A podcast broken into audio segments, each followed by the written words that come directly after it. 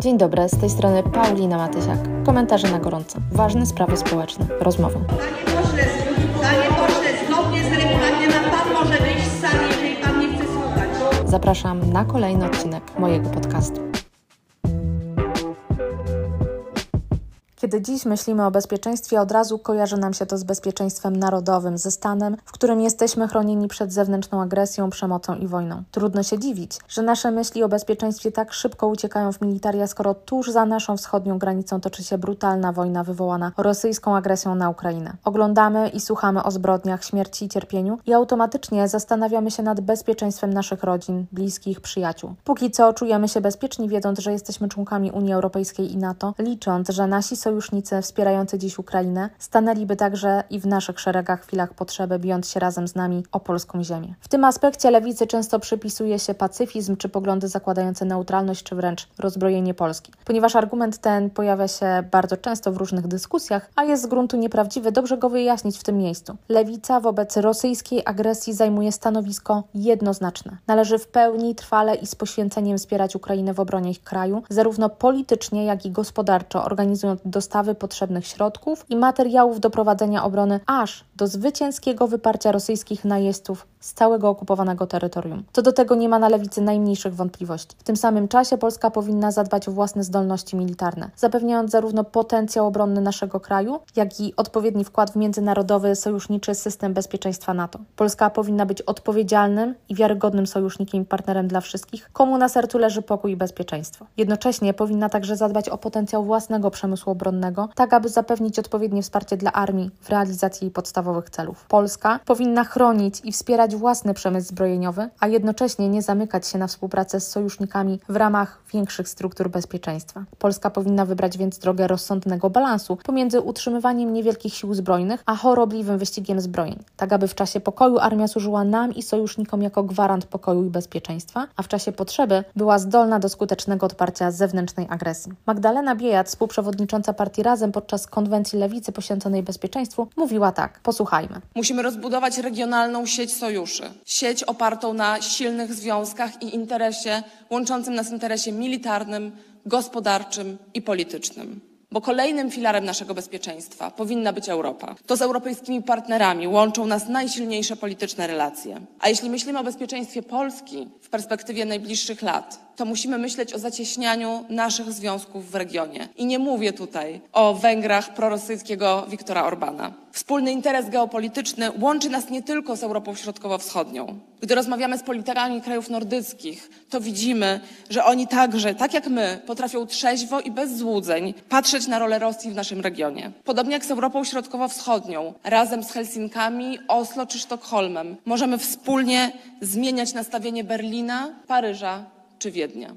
Ale bezpieczeństwo nie zamyka się i nie wyczerpuje jedynie w zdolności do odparcia zewnętrznej agresji zbrojnej. Obce bomby i pociski to nie jedyne zagrożenie, jakie spędza sen z powiek Polkom i Polakom w ich codziennym życiu i nawet nie jest obecnie zagrożeniem najważniejszym. Poczucie bezpieczeństwa w codziennym życiu społeczno-gospodarczo-politycznym jest równie ważne, jeżeli nie ważniejsze i donioślejsze dla naszej codzienności. Weźmy na przykład takie bezpieczeństwo socjalne rozumiane jako pewność, że jutro, za tydzień i za miesiąc będziemy mieli co jeść, co pić, w co się ubrać i gdzie spać. Czyż nie jest to absolutny fundament bezpieczeństwa w jakimkolwiek rozumieniu? Przecież ludzkość toczy walkę z głodem i chłodem od początku swojej znanej historii. Ileż to ludzi na przestrzeni dziejów zmarło z głodu, biedy czy chorób nimi wywołanych. Można wręcz powiedzieć, że historia cywilizacji to historia zmagań społeczności o zapewnienie sobie wody, jedzenia i dachu nad głową. Z powodu głodu i biedy padały potężne imperia, a kwitnące miasta obracały się w proch. Czy dziś możemy z całą pewnością powiedzieć, że głód i chłód nam nie grozi? Czy możemy powiedzieć w XXI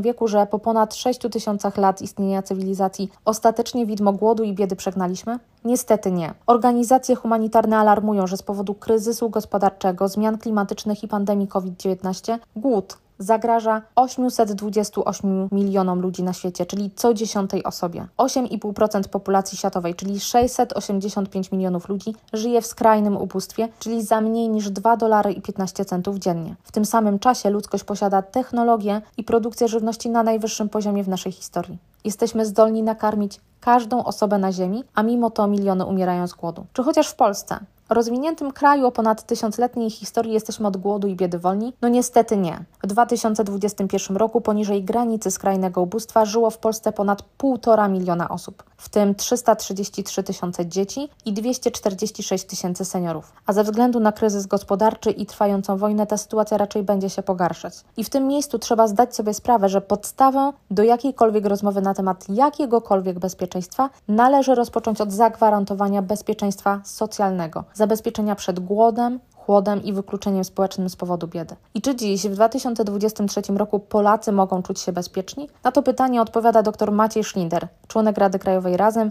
ekonomista i socjolog. Dziś Polacy czują się coraz mniej bezpiecznie w sensie socjalnym. Z uwagi na ceny, które rosną znacznie szybciej niż płace i dochody większości Polaków, obserwujemy zwiększanie się problemu biedy. Szacuje się, że ubóstwo skrajne drastycznie wzrosło z 4,2% w 2021 roku do aż 6,5% w 2022 roku. To jest najwyższy poziom skrajnego ubóstwa od 7 lat. Oznacza to również, że to jest najszybszy wzrost skrajnego ubóstwa, bo aż o 54%. I oznacza to, że aż 2,5 miliona Polek i Polaków żyje dziś w skrajnej biedzie. Ale czy to już wszystko, aby czuć się bezpiecznie? Czy sam fakt, że nasze życie nie jest zagrożone wojną, głodem, chłodem czy chorobą, jest już wystarczający do uznania, że jesteśmy bezpieczni? Olof Palme, legendarny już socjalista, jeden z najwybitniejszych przedstawicieli światowej lewicy, premier Szwecji, który wniósł ogromny wkład w to, aby Szwecja pojawiła się na szczycie list krajów z najwyższym poziomem życia dla przeciętnego obywatela, 25 grudnia 1965 roku wygłosił jedno z kultowych przemówień w nowożytnej historii politycznej, przemówienie na temat temat imigracji. Olof Palme podnosił w nim, że wiele negatywnych emocji, które narasta pomiędzy mieszkańcami kraju a świeżo przybyłymi imigrantami, wynika z poczucia zagrożenia, z braku poczucia społeczno-gospodarczego bezpieczeństwa. Posłuchajcie cytatu, żeby usłyszeć to w takiej formie, jak przedstawił to Olof Palme. Cytuję: Demokracja jest silnie zakorzeniona w naszym kraju. Respektujemy prawa i wolności podstawowe. Mętne teorie rasowe nigdy nie znalazły poparcia. Lubimy myśleć o sobie, że jesteśmy otwarci i tolerancyjni, ale to nie jest takie proste. Uprzedzenia nie muszą muszą być umocowane w jakiejś wstrętnej teorii. Ich źródła są znacznie prostsze. Uprzedzenie zawsze ma swoje źródło w codziennym życiu. Kiełkuje w pracy i pomiędzy sąsiadami. Daje upust własnym porażkom i rozczarowaniom. I ponad tym wszystkim jest wyrazem ignorancji i strachu. Ignorowanie wyjątkowości innych ludzi. Strach przed utratą pozycji, przywileju socjalnego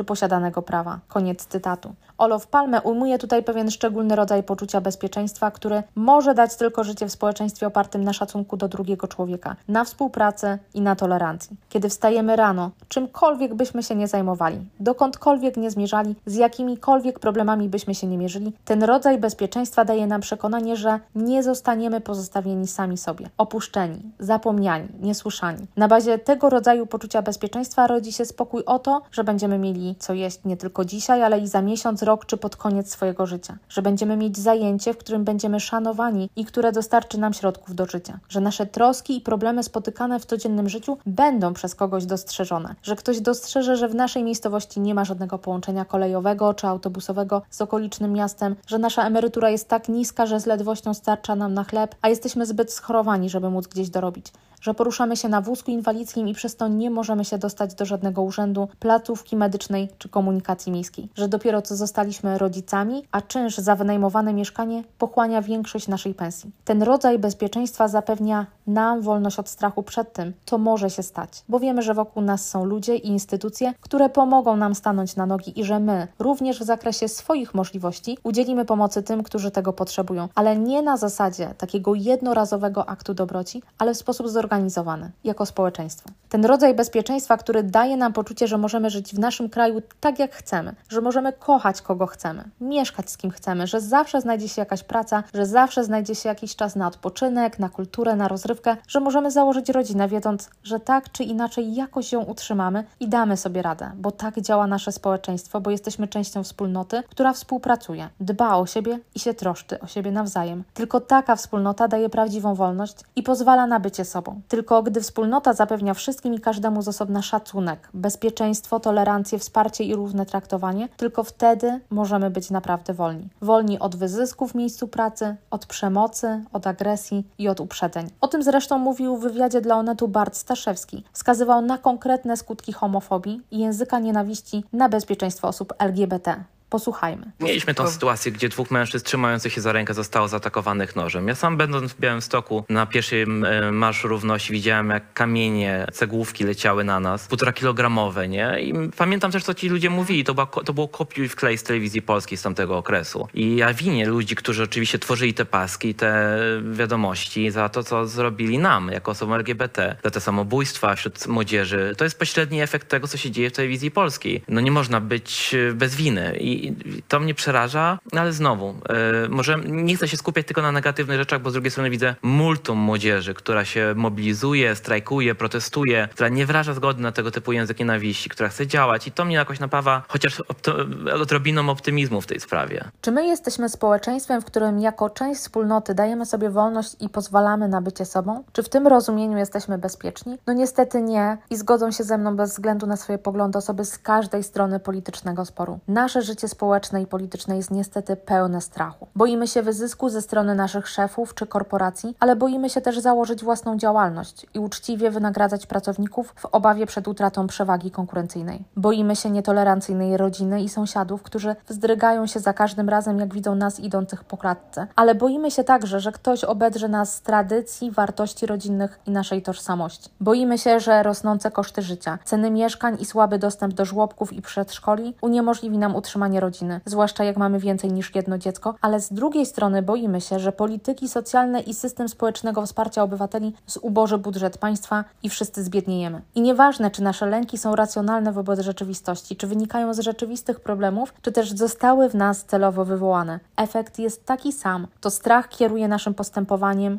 wyborami politycznymi i codziennym życiem. Niestety, ogromną rolę w rozniecaniu ognisk strachu odgrywają politycy, media i komentatorzy. Codziennie każą nam nienawidzić, obawiać się, dystansować, wątpić w intencje, patrzeć na drugą osobę z podejrzliwością, z uprzedzeniami. Codziennie wzmagają w nas poczucie, że musimy się obawiać, że grozi nam wiele niebezpieczeństw i tylko oni mogą nas przed tym obronić. Jarosław Kaczyński podczas Kongresu Prawa i Sprawiedliwości w 2017 roku straszył nas uchodźcami w sposób ksenofobiczny. Posłuchajmy tych słów. To było jeszcze dużo przed kryzysem migracyjnym na granicy białorusko-polskiej, ale mam wrażenie, że podejście wcale nie uległo zmianie. Wielki problem odnoszący się po pierwsze do bezpieczeństwa i tu nie chodzi tylko o terroryzm, proszę Państwa.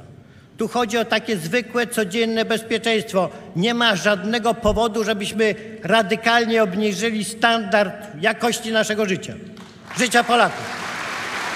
I niestety te słowa mają na celu wdrukować w nas poczucie zagrożenia i niepewności, ponieważ społeczeństwo rządzone strachem jest społeczeństwem, w którym dzielimy ludzi na wygranych i przegranych, a nie dbamy o wspólny sukces. Społeczeństwo strachu to społeczeństwo, w którym silniejszy bierze co chce, a słabszy musi się podporządkować. To społeczeństwo, w którym jeśli upadniesz, ludzie i instytucje odwrócą się od ciebie, bo jesteś kosztem, problemem, balastem. To społeczeństwo, w którym atakujesz i reagujesz agresją w obawie, że uznają cię za słabego i sam staniesz się obiektem czyjejś agresji. Społeczeństwo strachu to społeczeństwo dla garstki, którzy mają tyle pieniędzy, wpływów i znajomości, że nie muszą się tym przejmować, bo są prawdziwie bezpieczni, podczas gdy masy ludzi rywalizują, walczą i wydzierają sobie z rąk resztki praw, przywilejów i statusu. To społeczeństwo dla nikogo, ani dla mieszkańców miasteczek i wsi pozbawionych połączeń autobusowych czy kolejowych, ani dla mieszkańców zatłoczonych, wybetonowanych, przykrytych smogiem miast, ani dla nauczycielek, ani dla pielęgniarek, ani dla robotników fabrycznych, kurierów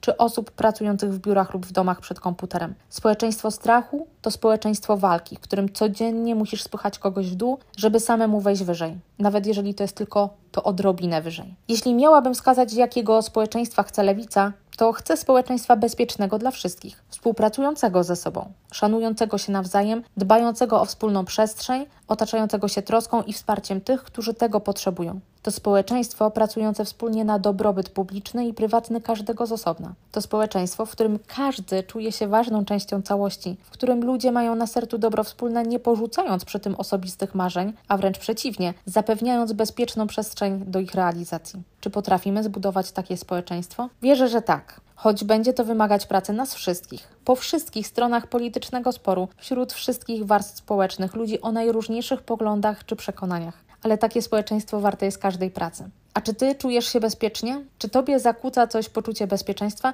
Na to pytanie możesz odpowiedzieć w aplikacji Spotify lub po prostu napisać do mnie w mediach społecznościowych czy wysłać zwyczajnie maila. A ja przy okazji proszę jak zawsze o wystawienie oceny podcastowi, bo dzięki temu więcej osób może się o nim dowiedzieć. Na razie.